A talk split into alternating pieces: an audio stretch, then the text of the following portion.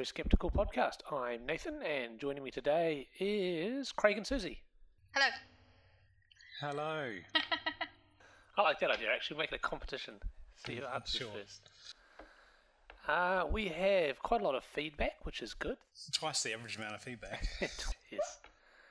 Um, Paul Trotman has sent us a message, and he says the automatic fly spray sprayers are very good at doing what they are designed to do, which is ensuring continuous consumption of fly spray. I once came across an industry magazine for the cleaning industry, scary reading. The ads were all about increasing consumption of products by providing gadgets that automate use. Even liquid soap dispensers do it compared to hand soap. Hmm. Hard soap. Oh, hard, Oh, hard soap. soap. Quite right. Do hard soap. So the idea is that, well, obviously, it's spraying fly spray every 30 seconds or something into the uh, into the air. So it's using up a lot of fly, fly So spray. I guess what Paul is suggesting that um, that they have been designed merely to Yes, Increase consumption rather consumption than. Um, rather than be, actually be effective. yes, or at least Thank as you, a Paul. sec- at least as a secondary um, design feature, I suppose. Good. well, probably as a primary design feature. Well, the primary feature would be that it's designed to increase consumption. So That's the what you he said. you said it's designed to increase consumption, not killing flies. And I said, well, maybe as a secondary feature. Oh, killing flies as a secondary, Secondary feature. feature. Right, right. I thought you Or meant. being effective, whatever the words were. We can play it back if you want. no, Yeah, no, I. I Please. Yep. Fine. the other feedback we've had is from our old friend Philip. Uh, and I guess, I take it you've seen all this, Craig? Do you want to read that So, for us? Well, actually, it's quite long, but Okay. I'll, I'll summarise. Um, firstly, Philip has um, been doing an ongoing investigation into um, homeopathy at pharmacies, and um, one of the uh, pharmacies in Pukekohe, uh, which is sort of close to where he lives, close-ish, um, ha- he went in there, and it's part of what's called the Pharmacy 700 group, and um, he couldn't find any homeopathy on the shelves. And he spoke to the pharmacist, and the pharmacist explained that uh, something about um, not wanting to sell that crap.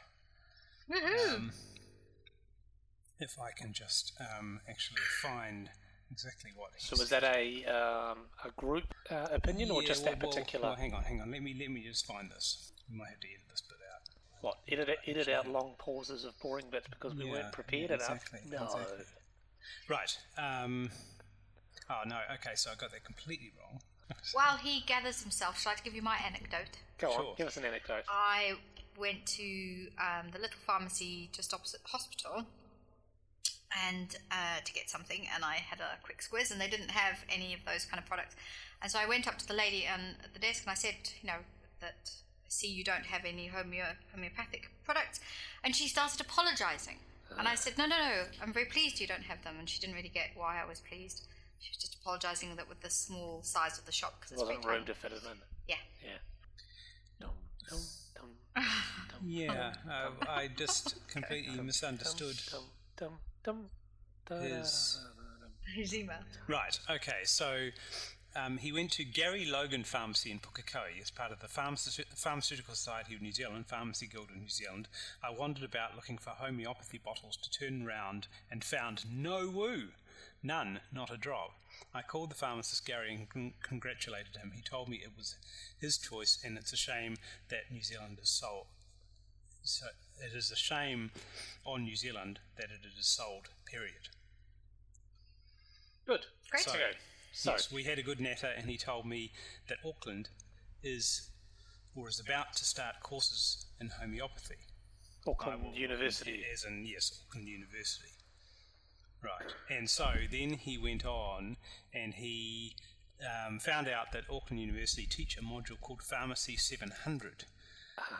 It's, it says it's a critical review of complementary medicine and includes homeopathy. Why is it? Why is it even mentioned? It's a no-brainer. They don't mention bloodletting or Reiki. Huh.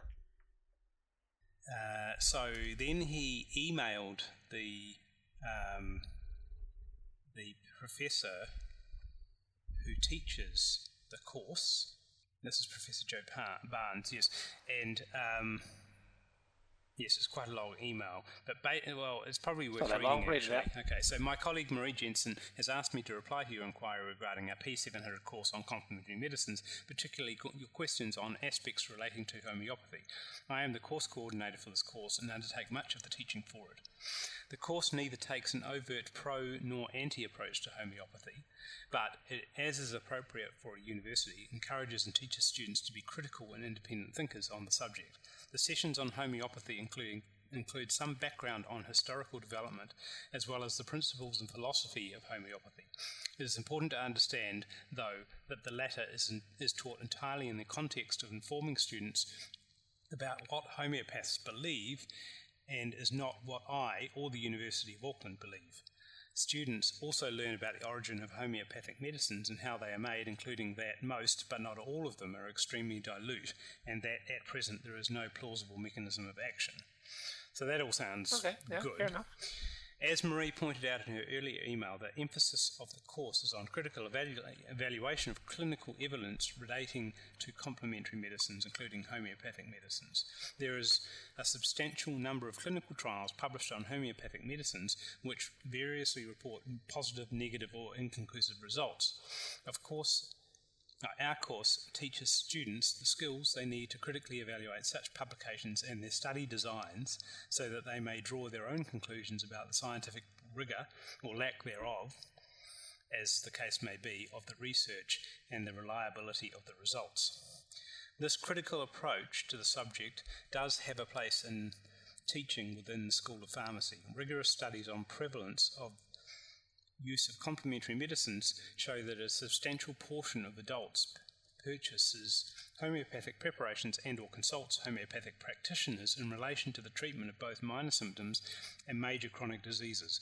Individuals who use homeopathy may do so in addition to or really instead of conventional medication. Practicing pharmacists are likely to encounter individuals using homeopathic preparations and pharmacists are often asked questions about the use of homeopathic preparations by their patients. Pharmacists may also identify or receive reports of adverse effects, which include lack of efficacy of homeopathic preparations. For these reasons, pharmacists need to know enough about homeopathy to understand users slash patients' beliefs about it and to answer questions on the quality, safety, and efficacy of homeopathic medicines. This does not, however, mean that pharmacists need to believe in homeopathy. I hope I have clarified things for you with respect to the teaching on this at the University of Auckland. However, please do come back if you have any further questions. Best wishes, Joe Barnes, Associate Professor in Herbal Medicine, School of Pharmacy, Auckland, University of Auckland. So, I mean, that that does actually sound quite reasonable in that. Sounds like they're doing that they, the right they're actually way. teaching um, pharmacists about what homeopathy is about and not saying that it's good or bad. Um, yeah. Well, it makes more sense than my first instinct, which would have been why would you include homeopathy in a course about pharmacy? Yeah. Well, obviously, if they know what homeopathy is, then they're more qualified to turn around and say, well, actually, no, we don't want to stock homeopathy in our yeah. pharmacy, and then they can answer people's questions. So, yeah.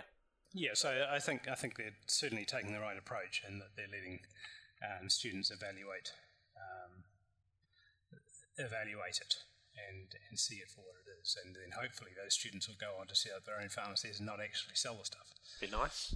Hmm. Or maybe they'll um, just decide that there's money in it and sell it anyway. Yeah, well, that's, yeah. Sounds like they did cover that a little you bit. cynic. He got a further response too as well. Um, so he replied, um, and one further point was a point of clarification. Some homeopathic preparations are not extremely dilute. Some are prepared on a decimal X dilution scale, 1 to 10, and are used at dilutions of 2x, 3x, and so on, where the original starting material is a potent substance. For example, a conventional medicine, dilutions of 2 times and 3 times can have pharmacological effects. For this reason, for certain substances, dilutions below 3x are controlled as, pres- as prescription only medicines. Which is interesting and good to know. That is interesting, yeah.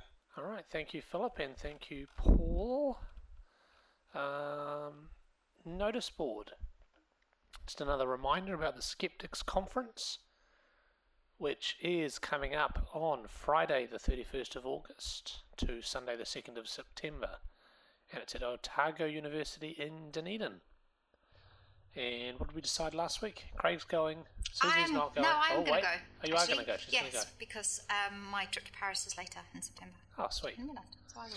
Yes, And I'm- well, I'm hopefully going. And well, well, yes, I'm planning on going. I haven't booked, booked tickets yet, so I'm planning on going. It just depends on whether I can get the money for flights and everything. Probably be there. Uh, I don't know what the Sci Fund challenge is. Is that you, Siouxsie? Okay, Siouxsie, tell us about the Sci Fund challenge. I want to warn everybody of something coming up on the 1st of May. Um, so the Sci Fund Challenge uh, sets out to raise funds through crowdfunding for science projects. So a bit like um, Kickstarter and websites like that for artists, they're trying to do it for science. So they had a round last year, um, just a sort of a trial. I can't quite remember how many projects they had, but they raised 76,000 uh, US dollars. So you post up something like, I want to build some nanobots, and if Um, you donate 50 bucks, you get a free nanobot. Yeah. Well, the, yes. So you you um yes you have a project. You say how much you want to raise on. money for, um, and then you have a series of rewards for people who will contribute to your project. So I just want everyone to know that I am going to be in the next round of SciFund. It starts on the first of May. Um, my project is about evolution, so um, we'll put a couple of little links. Um, I've made a 18 second teaser uh, video. Um, so please come back on the 1st of May. And um, if you like the rewards, give So me we, some we, money. have to, we have to wait until the 1st of May before we find out what it's about. yeah. Ah, But the soundtrack to the promotional video sounds very much like the LM, LMFO, LMFAO song. I'm Okay. Sexy and I know it. right? No? What? Okay. The, the soundtrack you've used for that. Oh, I just got it from some free um, sampler thing. All right. right. We'll put, put them up side by side and you can all have a listen. So I haven't seen this video. Was it But a video we it can watch or not? Yeah, yeah, yeah, yeah. It's up on YouTube. But um, it was my. It's don't get excited. Ah, It was my first attempt at making a video. It was hilarious. It took me two hours. It's 18 seconds long. uh, anyway. That's probably about right. right. and Lawrence Krauss is coming to Auckland for the Auckland Writers and Readers Festival in May. He is doing two talks. The first on the 11th of May, Friday the 11th of May, is A Universe from Nothing, which is also The name of his latest the book. name of his latest book. I just wanted to confirm that before I said it. It is. yeah, yeah, okay. Recently, It's an interesting book. It's uh, it's probably a, a little technical for Right. a lay audience. So, I um, imagine that the talk will be quite interesting, though, because uh, he is quite good at explaining things. yeah, It'll be interesting people. to see the talk after having read the book. I'm going to that one, definitely. The other one is the God matter. And he will be arguing that quantum physics has clearly established that no God is required for the creation of the universe. Uh, which I would really like to go to, but I'm double booked on the Saturday.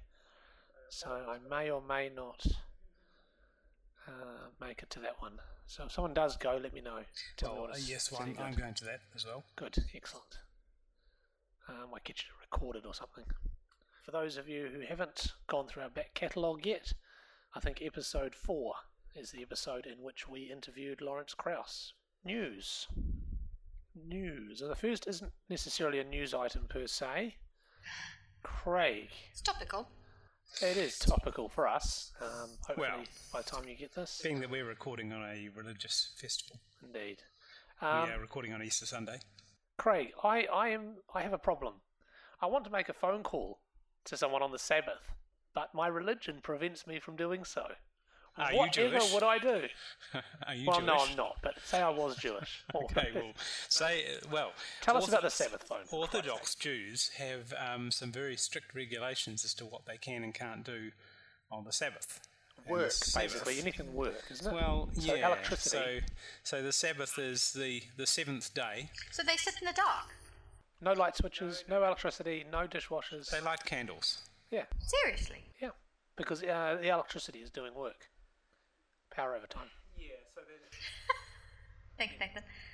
Yes, they, they have some very, very strange things.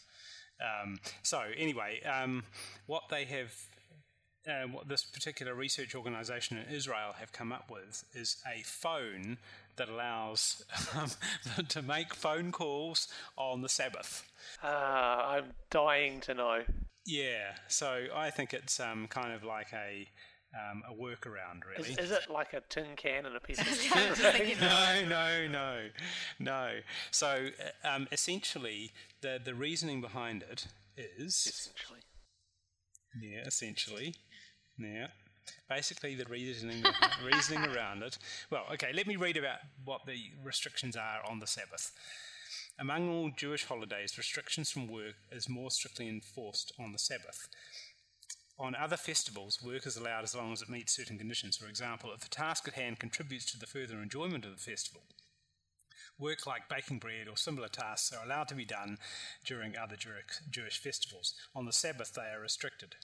The Talmud even establishes up to 39 categories of work that should not be done on the Sabbath. These categories are basic tasks such as cooking, construction, repairing, writing, making fires, cutting wood, and others that are considered as general labour. There are even restrictions on certain activities that would lead one to inadvertently doing these types of work. For example, an individual is not allowed to climb a tree during the Sabbath in order to avoid accidentally snapping a twig, which would technically be defined as cutting wood.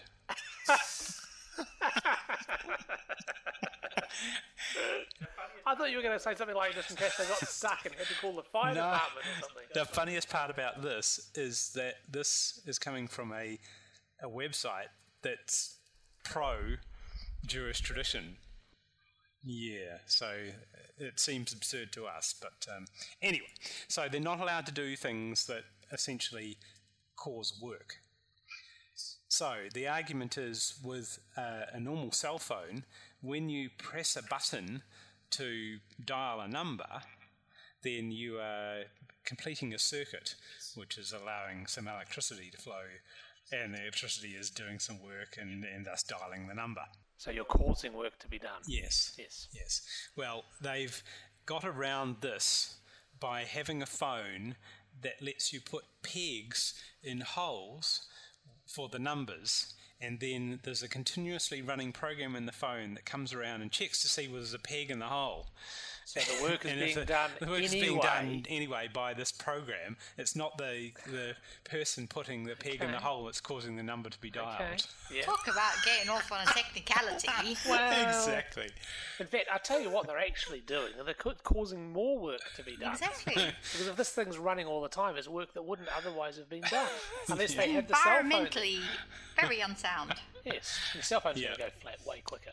So anyway, it seems like they've got these all these creative people coming up with these um, um, creative solutions to get around the restrictions of working on the Sabbath.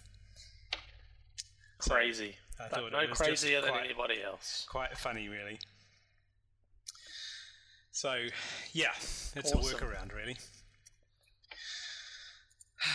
So very odd. There are some odd beliefs out there There and are odd consequences of them. maybe a little bit crazier than some of them. Yeah. So, if you're Jewish and you want a Sabbath phone, the um, the organisation is um, the research organisation is taking orders for them. Nice. Oh dear. So, next item is a church that kidnapped a youth group in order to teach them about religious persecution. Oh, there's a video. I didn't see that. She does sound quite terrified. Yeah, Bruised. I'm sure she was. She was bruised. Yeah, bruises. Just was showing bruises on her arm. Uh, a church pastor in Pennsylvania could face felony charges for s- for staging a fake kidnapping of youth group students in order to teach them about religious persecution. Teenagers at the Glad Tidings Assembly of God Church in Middletown, Pennsylvania, were surprised when they attended a youth group meeting at the church on March 21st and were ambushed what, by what seemed to be real kidnappers adults, including an off duty cop, brandished weapons and put bags over the heads of the children aged 13 through 18 and forced them into a church van. I heard one of them hang on, had hang hang on, hang on. AK-47. This is Yeah. not the end of the story. You'd think like, haha, big gag, we fake kidnapped you. But no, it, it, there's still more. The group was driven to the home of an assistant pastor who was presented before the group with a seemingly bloodied and bruised face.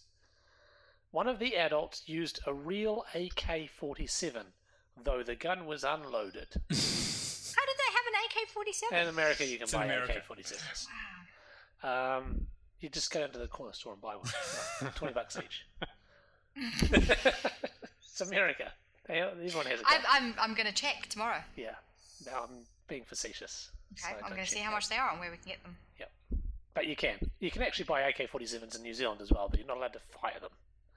You have to have a collector's license. Well, order that'd to- be right because it wasn't loaded. Yes, quite right.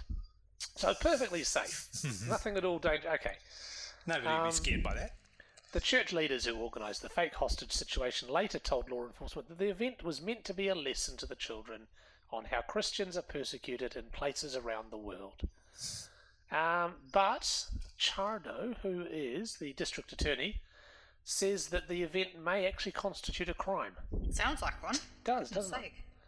False imprisonment, children, 10 years of prison. They're investigating it. Um, What's the bet? Nothing will come of it. Yeah, I'd be surprised if they actually persecuted anyone, but persecuted. Prosecuted. prosecuted anyone. So, so kids and parents have filed complaints and blah blah blah. And they're not making any comments. so there you go. And there is a video there too, which I didn't see the first time round, but uh, looks interesting and maybe a little bit sad. A very distraught teenager. Yeah, Bet she's not popular with the youth group pastor now. probably not. No, political correctness gone mad. Why shouldn't, why shouldn't they be allowed to kidnap their own students? God damn it! Well, it's not like they really are per- persecuted, is it? Not in not in um, America anyway. No. Okay, so next article is Siouxsie with an Australian homeopath who is sending shock horror cease and desist letters to bloggers. Yeah, this Say is it ain't so. this is a really quite sad case. So, and it goes back quite a long way. Um, in August 2005, um, a lady called Penelope Dingle passed away from rectal cancer. She has a funny name, but it's quite sad. Yeah. Um, and at the time, she was being treated by a homeopath who told her that she could cure her cancer. And it sounds awful. I mean, this woman was bleeding from the bottom, and was and kept being told that this was all part of the treatment and everything. but It's she got to get worse go before to it gets better. Yeah, and she blah, shouldn't blah, go blah. to the hospital. In fact, when she went to the hospital, finally was at the hospital because she had an obstructed bowel and was essentially 24 hours away from death. She was allegedly on the phone to a homeopath who was trying to convince her not to go through with the surgery, and the surgeons said, "This is what's going to happen. This is how you are going to die in the next 24 hours if you don't have it." She had it.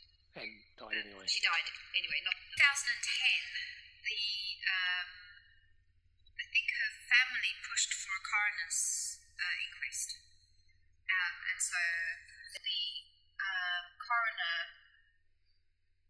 said that her husband and this um, homeopath were played a really important role in her death. Um, Australian blogger Dan Buzzard,